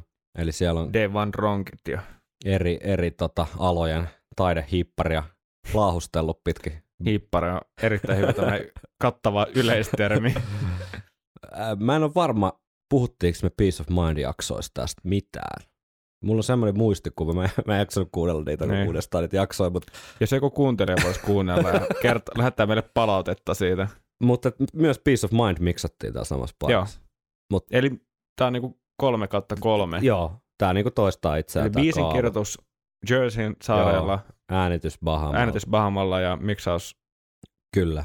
Ja Mut- pakko mainita, että kun on vielä Jimi Hendrixin rakennettuma studio, niin Mm. varmaan ollut aika iso juttu varmaan koko bändillä, mutta varmaan kitaristeille myös sellainen. Kyllä. Niin kuin, en ihmettele, vaikka olisi tullut jonkunlaista ideaa idean poikasta tai jotain tällaista niin kuin sieltä päin. Että, Kyllä, näin on. Bruce on muistellut tätä miksausprosessia, että hän käytti mieluummin aikaansa miekkailutreeneissä ukrainalaisen tota, miekkailuopettajan johdolla ja kävi studiolla vaan piipahtamassa silloin tällöin ja antamassa jonkun mielipiteensä, jos sitä erikseen kysyttiin. Suora lainaus, vapa- tai siis minun vapaasti kääntämäni lainaus, eli ei, ei välttämättä kovin suora. Steve rakasti miksausprosessia, mutta itse mieluummin pysytteli taka-alalla. On helpompi antaa objektiivinen mielipide, jos ei ole itse liian lähellä miksausta.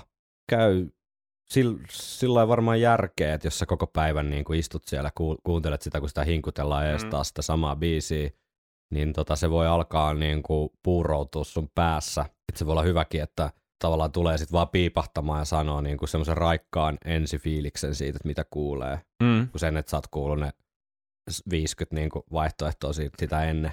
niin, kyllä. Vai miten sä ite- Fifty Shades of Ram of the Ancient Mariner. niin, vai miten sä itse niin kuin ajattelet? Joo, Miten sä koet Tohon- ylipäätään tämmöisen miksaus, miksausprosessi? Onko sä omissa niin kuin, bändikuvioissa tai, tai muissa musaprojekteissa, niin kuin, onko se susta jännää, kivaa, onko se stressaavaa? Se on, Ah. tosi, se on tosi kiehtovaa. Ja, ja tota, meid, meidän osalta, tai oma, omassa projektissa, niin tota, me ollaan hiottu soundit aika lähelle sitä, niin kuin, ihan tosi lähelle sitä viimeistä. Se olisi muuten mielenkiintoista kuulla niin kuin, kamat silleen Niin, suoraan kompaspointilta, niin kyllä. et, et ilman mitään niin kuin jälkikäsittelyä. Että Se olisi tosi mielenkiintoista.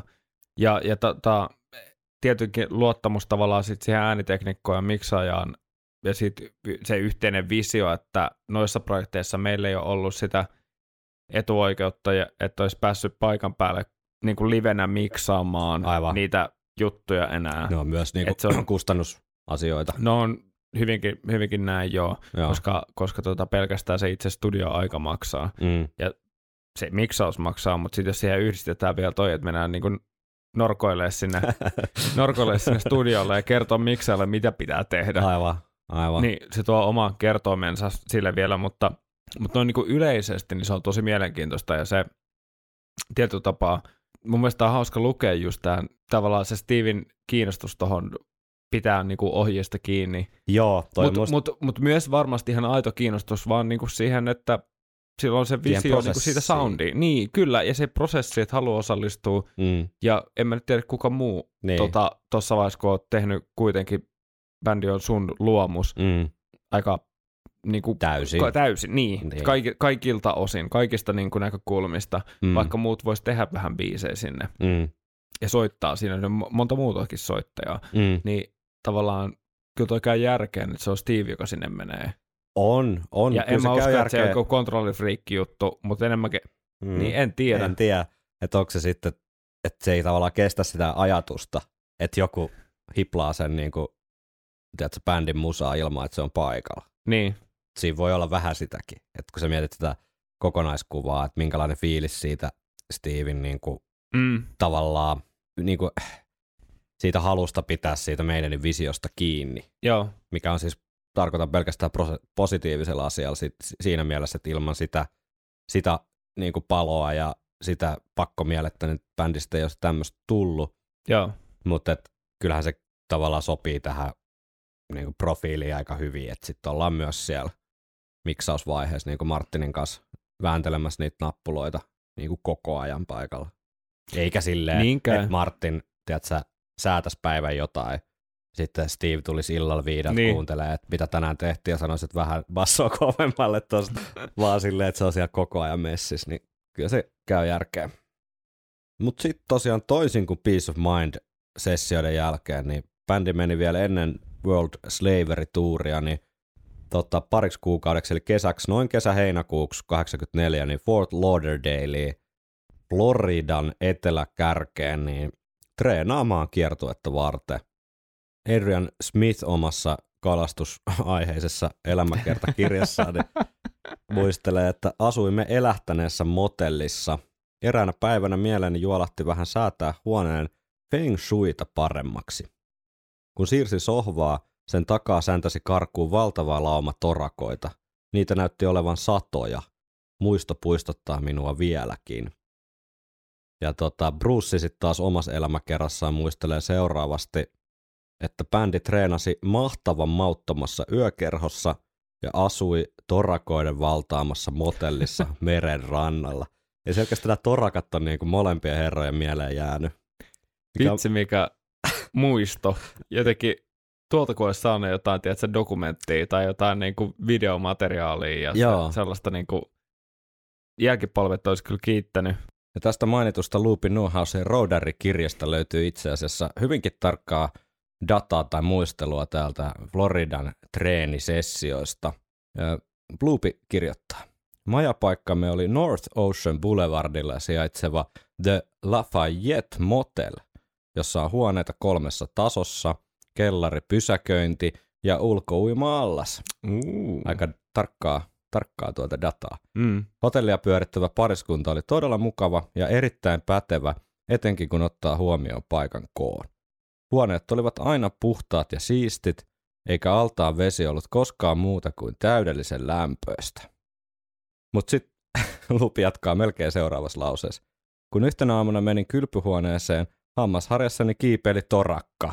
Asiasta vastaanotossa mainitseminen osoittautui kuitenkin virheeksi, sillä jouduin pysymään sen päivän pois huoneestani tuholaistorjunnan tähden. Eli myös Luupi muistelee näitä torakoita, Oh no. mutta samaan aikaan kuitenkin, että hyvin siistiä. siistiä ja tota, hyvä. Paikat oli puhtaana. No, no. Hyvin hoidettu. hyvin hoidettuja torakoita. Mä katsoin, niin The Lafayette Motel on edelleen olemassa. Ja tota, TripAdvisorissa on muutama arvostelukin tässä viime vuosina tehty. Haluaisitko kuulla? Todellakin. Nimimerkki Ritovski kirjoitti heinäkuussa 2018 seuraavasti. En suosittele kenenkään menevän tänne. Erittäin likainen. Vastaanotto virkailija oli erittäin ystävällinen ja avulias, mutta paikka itsessään oli karmea. Hometta kaikkialla, tulin kipeäksi ja minulle pakko lähteä. Onkohan tota, niin, onkohan siellä samat omistajat vielä? No viittaisi ehkä siihen, kun nämä oli mukav- mukaviksi kuvattiin ja Mavis T-nimimerkki kirjoittaa, tämä oli äh, yököttävin hotelli, jossa olen ikinä ollut. Jos voisin antaa tälle tähdet miinus kymmenen, niin antaisin. Siinä on aika laidasta laitaa kyllä. Niin, niin mutta Loopy Newhouse muisteli ihan Tämä oli varmaan halpa. Siis Rod Smallwoodhan on varmaan tämän kuitenkin niin. lopullisen päätöksen tehnyt. Niin. Kyllä. Mutta Loopi muistelee vielä näitä Florida-aikoja seuraavasti. Harjoitukset sujuvat leppoisasti silloin, kun jätkät ylipäätään jaksoivat vaivautua treenaamaan. Jos totta puhutaan, en muista heidän juurikaan kuluttaneen aikaa Letris-yökerhon seinien sisällä. Sen sijaan vietimme melko lailla aikaa naapurissa sijainneessa baarissa nimeltä Montegos. Melkein Montegos. niin. Joten sehän voitaisiin kai tavallaan merkitä harjoittelukalenteriin. Eli täällä myös tämä yökerhon nimi, jossa, jossa pojat olisi tarkoitus treenaa kiertuetta varten, niin ilmeisesti Le Tris. Tästä ei kyllä verkosta löytynyt enää mitään. mitään. Se lienee sitten mennyt jo myöhemmin konkkaa. Loopin mukaan myös bändi kävi muun muassa Disneylandissa ja tota, katsomassa avaruussukkulan laukaisuja, joka jouduttiin kuitenkin siirtämään, että aika kiireiseltä kuulostaa Florida hengailu. Tuommoista toi levyn teko on. Niin, ja Nico McBrainin Rock and Roll Ribs ravintolahan sijaitsee ihan parinkymmenen minuutin ajomatkan päästä täältä, täältä tota Fort Lauderdaleista, että hän ei ainakin uponnut tämä. Se, niin se on, että Nikola on jotenkin jäänyt niin lämpimät muistot niin, tuosta. niin, oli pakko sitten muuttaa sinne myöhemmin asumaan. Rock and roll ribs. Tekisikö mieli? Saat kasvissia. Valitettavasti. Ehkä sieltä saa jotain rock and roll falafeleja. Maailman rokein asia. Olisiko tässä hyvä hetki tota, Ottaa päätellä muutama, tämä alustava jakso? Ja meillä on ilmeisesti jotain somekommentteja tipahdellut. katsotaanpa. Me kyseltiin tuossa jakson pu- puolessa välissä, että mitä te toivoisitte näiltä meidän Power Slave-jaksolta, ja tänään on tullut valtoimenaa No niin. Tomi JK73 sanoi, että Härriksen bassosoundi. Mielestäni Powerslavilla alkoi lonksumaan enemmän. Okei. Joo. Otetaanpa talteen. Arska KP taas toivoo tiukkaa faktaa, juontajien perseilyjä ja usea upeaa musaa. Okei, toi Okei. varmaan kyllä järjestyy. Perseily onnistuu ainakin. TS-kuvat. Monta jaksoa tiukkaa analyysiä. Sekin Tulossa. varmaan osuu. Tulossa. Joo. Nimimerkki Kant Destroyer. Sä oot nyt opetellut se. Joo, kyllä. Toivoo totuutta. Okei. Totuus on vaikea, mutta tota, totuutta kohti voi aina pyrkiä. Jep. Ja totuuksiakin voi olla monia. Roskakuski alaviiva toivoo yhtä syväluotaavia ja pitkiä siltoja kuin aikaisemmassakin albumin läpikäynneissä. Kyllä varmaan järjestyy, joo. Sitten Tupe PP on kirjoittanut näin, että Egypti-teeman vähäisyys. Kysymysmerkki vai? Oliko hyvä vai huono asia? Mm, Tarkoittaako tämä niinku sisällön suhteen? Niin, ehkä se, että tavallaan, no sama ihan viittasi myös siihen, että on tuommoinen löyhä teema, että on se. Power Slave biisi ja sitten se kansitaide, mutta onhan se niinku, se on kyllä kieltämättä tosi löyhä se teema. On, on, on. Et, et tavallaan se olisi voinut olla joku Battle of Britain, se koko levyn nimi, tai, tai joku, tiedätkö, uh, Rime of the Ancient Mariner, tai jo, jotain, Niin. että et se on vaan yhdestä biisistä poimittu, eikä se liity mihinkään muuhun biisiin millään tavalla. Niin tota, joo, ihan hyvä, hyvä kysymys, täytyy vähän miettiä ja palata tuohon myöhemmin. Tai sitten se olisi voinut olla Fort Lau- Lauderdale. niin olisi, niin olisi. Oliko muuta? Ei muuta. Ei muuta. No ensi, ja, ensi viikolla sitten jatketaan kansitaiteen ja tuota, varmaan päästään ei siis hain kimppuun kappaleanalyysien muodossa. Ai, että Eikö se sehän on kuulosta täällä. aika hyvältä? Joo, se kuulostaa kivalta, kivalta kesä, kesäduunilta. Tästä maksetaankin ihan yhtä hyvin kuin mun ensimmäisestä kesäduunia. Enemmän jäi niinku viiduksen puolelle se kesä, käkki siellä uimarannan tota parkkipaikan rahasteella. Mutta mieti, sun ei tarvitse pyörällä nyt sinne. ei niin, mä voin kävellä tosta kadun yli kaljakassin kanssa hommaa siinä. Kuinka paljon me halutaan paljastaa. No Nyt lipsahti vähän. Katsotaan, jääkö tämä editissä vai ei. Ehkä se jää. Tota, kiitoksia, kun kuuntelit viikonloppu Soturit podcastia ja tuota, laita kommenttia tulemaan, jos jotain ajatuksia heräs näistä asioista. Ja Instagram ja Facebook on meidän noin aktiivisimmat kanavat, mutta myös tonne sähköposti. viikonloppusoturit.gmail.com Me osoitteeseen. äänitetään tätä jaksoa tiistaina maanantai sijaan, niin, Niin, meillä on ihan molemmilla, sekaisin. me ollaan ihan niinku väärästä. Siis tää on niinku paikassa tämmönen jotenkin jetlag, henkisesti. jetlag. Niin, niin jo. Ihan vuorokauden niinku jetlag. Jep, mutta Tot- si- viikonloppusoturit at gmail.com, niin voi myös sähköpostitse lähestyä. Joo, ja jos et ole Instagram-käyttäjä tai et päässyt mukaan nyt tähän story-maailmaan, mitä Henkka tuossa laittoi, niin jos on jotain niin kuin yksittäisiä tavallaan huomioita tai ajatuksia tai kysymyksiä tai jotain semmoista pientä nippeliä jostain yksittäisestä biisistä vaikka liittyen Power Slaveen, niin kannattaa aina laittaa. Se voi olla just se puuttuva palanen, mikä täältä meidän Google Drivesta on jäänyt paitsi. Joo. Niin, ensi viikolla kaivetaan suurennuslasi esiin ja tutkitaan hieman muinaisia hieroglyffejä tuolta Powerslave-levyn kannesta, että mitä sieltä oikein löytyykään. Ja Uh, sitten, Siellähän on vaikka mitä. sitten käännetään modemin kammen sijasta niin Spitfirein kampea ja sännätään tuota Balls to the wall. Englannin kanaalin ylle torjumaan Inhan äh, natsisaksan hyökkäystä ja puolustamaan Britanniaa taistelussa Britanniasta. No niin, ensi viikkoon.